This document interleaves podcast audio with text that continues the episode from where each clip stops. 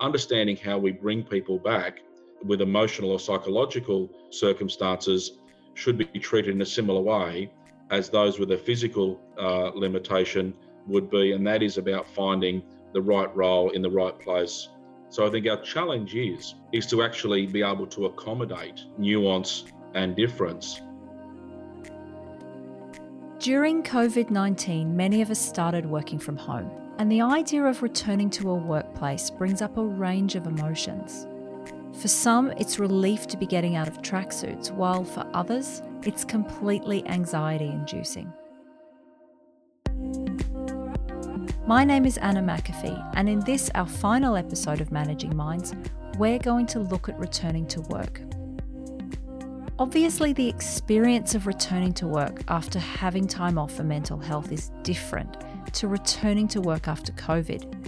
But the analogy does give you a small insight into how challenging this can be if it's not done well. We spoke to Claire Babbage in episode three. Claire has worked in the corporate sector and in social and corrective services. I asked her what organisations most often fail to do in supporting someone in their return to work. The first thing I think they do is they forget about it until the last minute. The other thing that I think organisations don't do is if they have a policy, they don't make sure that when managers come in or when people step up into people leadership positions, that they are really aware of those processes. It's almost part of a people leader training that sort of doesn't happen. And what are some of the practical things that managers can do or put into place to make returning to work easier? Uh, as soon as somebody goes off, I would get in touch with your H R or your people and culture business partner or whoever your contact is and have a conversation with them about the timeline and what needs to happen when. So that, I think, is key. Plan, plan quickly, plan soon. And then if you can, do something to support that person whilst they're away from the office, whether that's offering them E A P, whether that's sending them something like a wellbeing gift box or something that is supportive and, and reaching out to them to say, how would you like us to contact you? We do need to be in touch. And if they say a letter or they say an email or they say a text or they say a WhatsApp, whatever they say, keeping to that. So you have an agreed form of communication. Making that first um, time back into the office either based on a plan that has been agreed through that communication or making sure that they maybe start at a slightly different time, that the first thing that they do is have a meeting with the manager, but also with H R so that they know that there's a third person that they can talk to if there is any difficulty in those relationships, because often there is.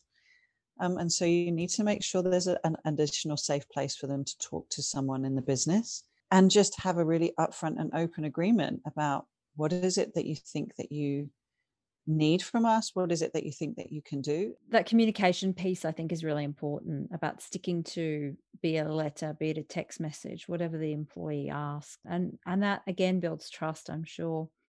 Can you talk a little bit more about the importance of the employee's sense of control in this process?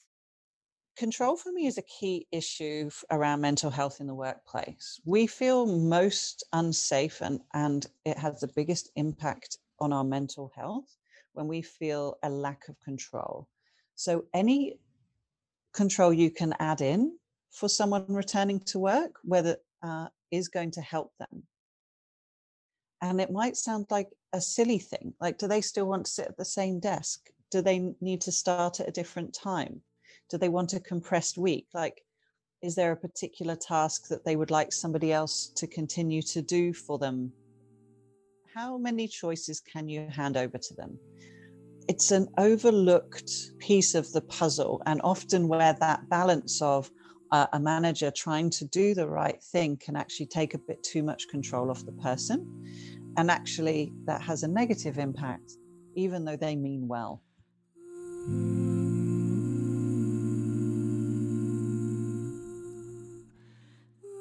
Your team needs to maintain output, meet targets. But perhaps it makes no difference whether a staff member is at work from seven until three instead of nine to five. Or maybe they can work two days a week from home. When a workplace offers choice and flexibility, and an employee can take control of their return to work, you have a better chance of keeping that person in your team. And in the long run, you will end up with a stronger team for it. In episode one, we spoke to Jo Farmer about her experience with mental health challenges. She talked about what was important to her when she returned to work. Being really clear on what your rights are in a workplace is really important so that you know um, what you can and can't reasonably ask for. Um, and I think most people would be surprised to know that they actually have a lot of grounding to stand on and uh, ability to advocate for themselves for what they need. And then based on that, being really clear on what your boundaries are. I mentioned before the, the wellness plan that I make when I start a new job that very clearly says kind of this is what I will and won't do. And it's written in such a way that it's not it's not demanding, um, but it's just these are the things that work for me and the things that don't work for me. Um, and then And then I think the other really important thing is finding your allies in a workplace. Um, so they're the people that you can go to when maybe things aren't going your way or you're not doing so well. Um, and just having that kind of safe person, safe place at work that you can speak to. And in an ideal world, that's your manager. But, you know, I understand not every workplace is as supportive as some of the workplaces that I've been in. And, and in places where I haven't felt so supported, having those confidants has made it much more easy to manage staying at work um, because I don't feel like I'm doing it on my own. Acknowledging that someone in your team might not feel comfortable talking to you, that can be confronting. But just because you're a manager or a team leader, you can't be everything to everyone. You can still be that person, though, by supporting them to find someone they do feel comfortable talking with. More often than not, I'd say when I've seen things not managed well, I've not seen them managed poorly out of malice. I've I've seen it uh, mostly through misconceptions about what mental illness is or what the role of the employer is. My name is Tully Rosen, and uh, I've been a manager, an employee, and just a person who has lived with uh, mental illness. Mine is uh, depression. And I have also supervised a number of people with mental illnesses and other issues that need accommodation. And I think it's really important to remember that even if you're a psychiatrist, even if you're, you know, the very head of, of some authoritative organisation on something, you still just need to be open to a person's individual experience. I think the, the nature of a lot of mental illnesses is that they are longer term and that they're episodic. There is a long road in, in developing a an understanding of how to deal with that crisis and how to get to where they want to get or how to resolve the problems that have led them to where they are. You can't expect that to uh, resolve overnight. How can managers better accommodate people with mental health issues in their workplace? Apart from getting to know your people and really trying to make sure that you're doing what is right for that person, not doing what you think is right for a person with a certain illness, um, is... There is so much good education out there around different conditions these days. The Head to Health website is fantastic. There's, I think there's a portal for mentally healthy workplaces as well, and a lot of resources put out by Superfriend. Um, there are even very specialised material for childhood survivors of abuse and, and all sorts of very particular issues that if you if you've talked to the individual, if you've learned about those issues, if you've worked out your responsibilities, you're doing better than most managers just by doing that.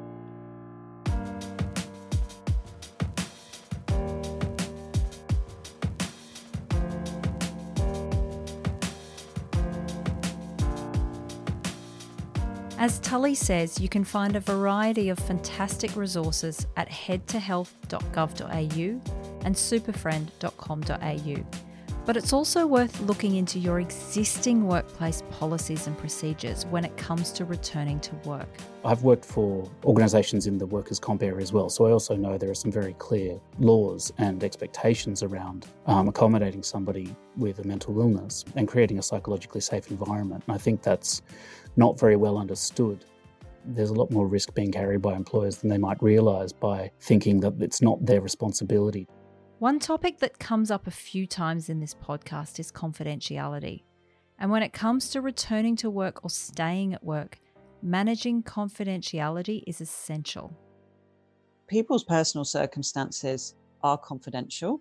The level of confidentiality and what is and is not confidential needs to be part of the conversation up front.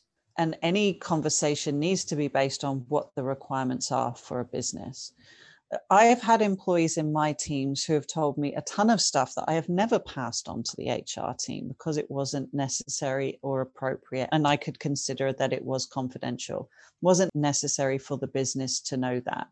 It was necessary for the business to know that um, we had a plan, the appropriate support was in place, and that those plans were written and agreed and signed off. It's a tricky one, isn't it? Because I, I think back to my own experience of managing staff, and my immediate uh, thought was, well, I need to go and talk to, you know, my manager above me, who, you know, at that, that point we didn't have H R. Um, the, the manager of the business acted as the H R person. And I needed really to go to them with advice on how to deal with this situation. But of course, there's that really tricky spot of, well, I don't want to break confidentiality, but I'm also very ill-equipped to actually deal with this situation, and I don't know the protocol. And look, and I think in that situation, if anyone does feel out of their depth and they feel like that is something that they need to do, then I think that you just say that. And being really human about it, the person is likely to understand. If you say, look, this is something that I do feel out of my depth managing, and I want to make sure that I am here to support you in the appropriate way. I need to talk to somebody about this. Is it okay if I speak to my manager? And they may say, actually, I'm not comfortable with you speaking to the manager. And say, okay, would it be okay if I spoke to the head of people and culture or the head of H R about this to make sure? And they may be fine with that. Sometimes it's more about who you're talking to about them than the fact that you are doing it. And then you see how I did that. You give them control. Is it okay if I talk to this person, or would you rather I spoke to this person? And then they, again, they have some personal choice about who their information is being shared with. Are there any organizations who you think manage that returning to work very well? Or perhaps there's been an organization that has introduced a return to work program Uh, that's really helped the mental health of their staff to to come back in a in a better and more a more supportive way. So I know somebody uh, of a business and a manager who had a staff member who had quite a serious psychotic break, which on the surface sounds like that would be unrecoverable from, but in reality, it was turned around very fast by by ongoing great mental health and peer support teams. So this person had a huge amount of support. The manager um, asked if they were allowed to speak to their support staff, like so the people in the mental health service who were working with them. That permission was given. And so then what happened was the, the return to work plan was created in consultation with the mental health support. So the manager, the, the employee and their support team, so who they, they allocated as the contact person.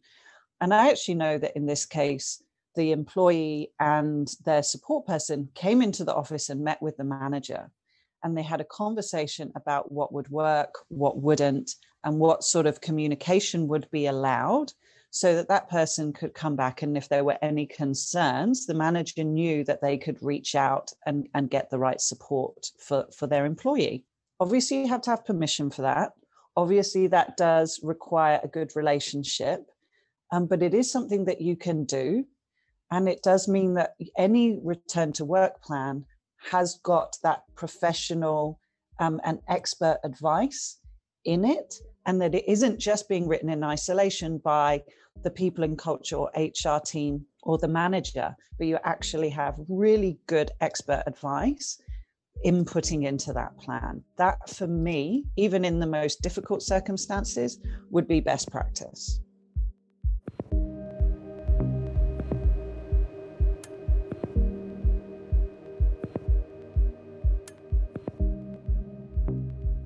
In our introductory episode, we talked to Shane Fitzsimmons, the previous Commissioner for the Rural Fire Service New South Wales and currently Commissioner for Resilience New South Wales.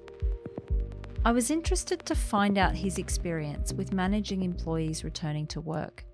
I think our challenge is in returning people to the workplace is to actually be able to accommodate nuance and difference and not expect a return to work to mean going back to full throttle roster type situations or indeed operational situations. So it might be about looking for a different way of doing things. And I have heard stories where management at different levels of organisations didn't think it was appropriate to try and accommodate someone back into the workplace because that would bugger them up in trying to work out rosters for everybody else. So they thought it was a bigger problem. So understanding how we bring people back with emotional or psychological circumstances should be treated in a similar way as those with a physical uh, limitation would be. And that is about finding the right role in the right place, in the right location at the right time to help with that adjustment and integration back into the workplace. When it comes to mental health at work, what do you think is the most important thing we can move forward and improve? Ultimately, leadership is all about building trust and confidence in people, whether it's the teams, your subordinates, or indeed whether it's your customers or the community. Accepted behaviours, unacceptable behaviours becomes really important, and they're not just a checklist. It's actually about holding people accountable.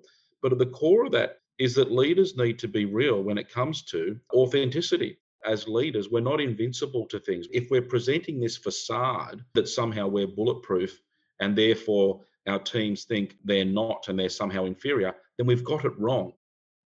The more you can get to understand your team, your people, those around you, the better chance you've got of understanding what's driving them, what's motivating them, indeed what's challenging them, particularly what's challenging them outside of the workplace. They might be having some some some partnership relationship issues. They might be, you know, having some some challenges with kids at school. They might have a medical diagnosis in the family. There can be things going on in their personal circumstances that could make them more vulnerable or more susceptible uh, to impact in the workplace. This brings us back full circle to the advice in episode one. As a manager, you need to manage employees returning to work on a case-by-case basis. You need to manage individually. If you've already created an environment of openness and honesty, uh, building trust and confidence through being authentic, having empathy, showing care and compassion, you've got a good chance of connecting with your people and to normalise how they're thinking and feeling, where things in the workplace might be challenging that. I know there are a few times in my career where I look back and I think, I really wish that I'd had that five minute conversation with that person in that moment, because it probably would have saved me about three weeks' work later. If you've learned about those issues, if you've worked out your responsibilities, you're doing better than most managers just by doing that. The things that my workplace did were not revolutionary. It's, it was really, you know, quite simple for them ultimately, but made the world of difference for me. You've been listening to Managing Minds. That was our last episode. Remember, no one is expecting you to be a psychologist or a doctor. It's really about having empathy, listening to your team, and being adaptable. And you're not alone. There are so many resources out there to help you better understand mental health. Beyond Blue, Black Dog and Head to Health are some great starting points.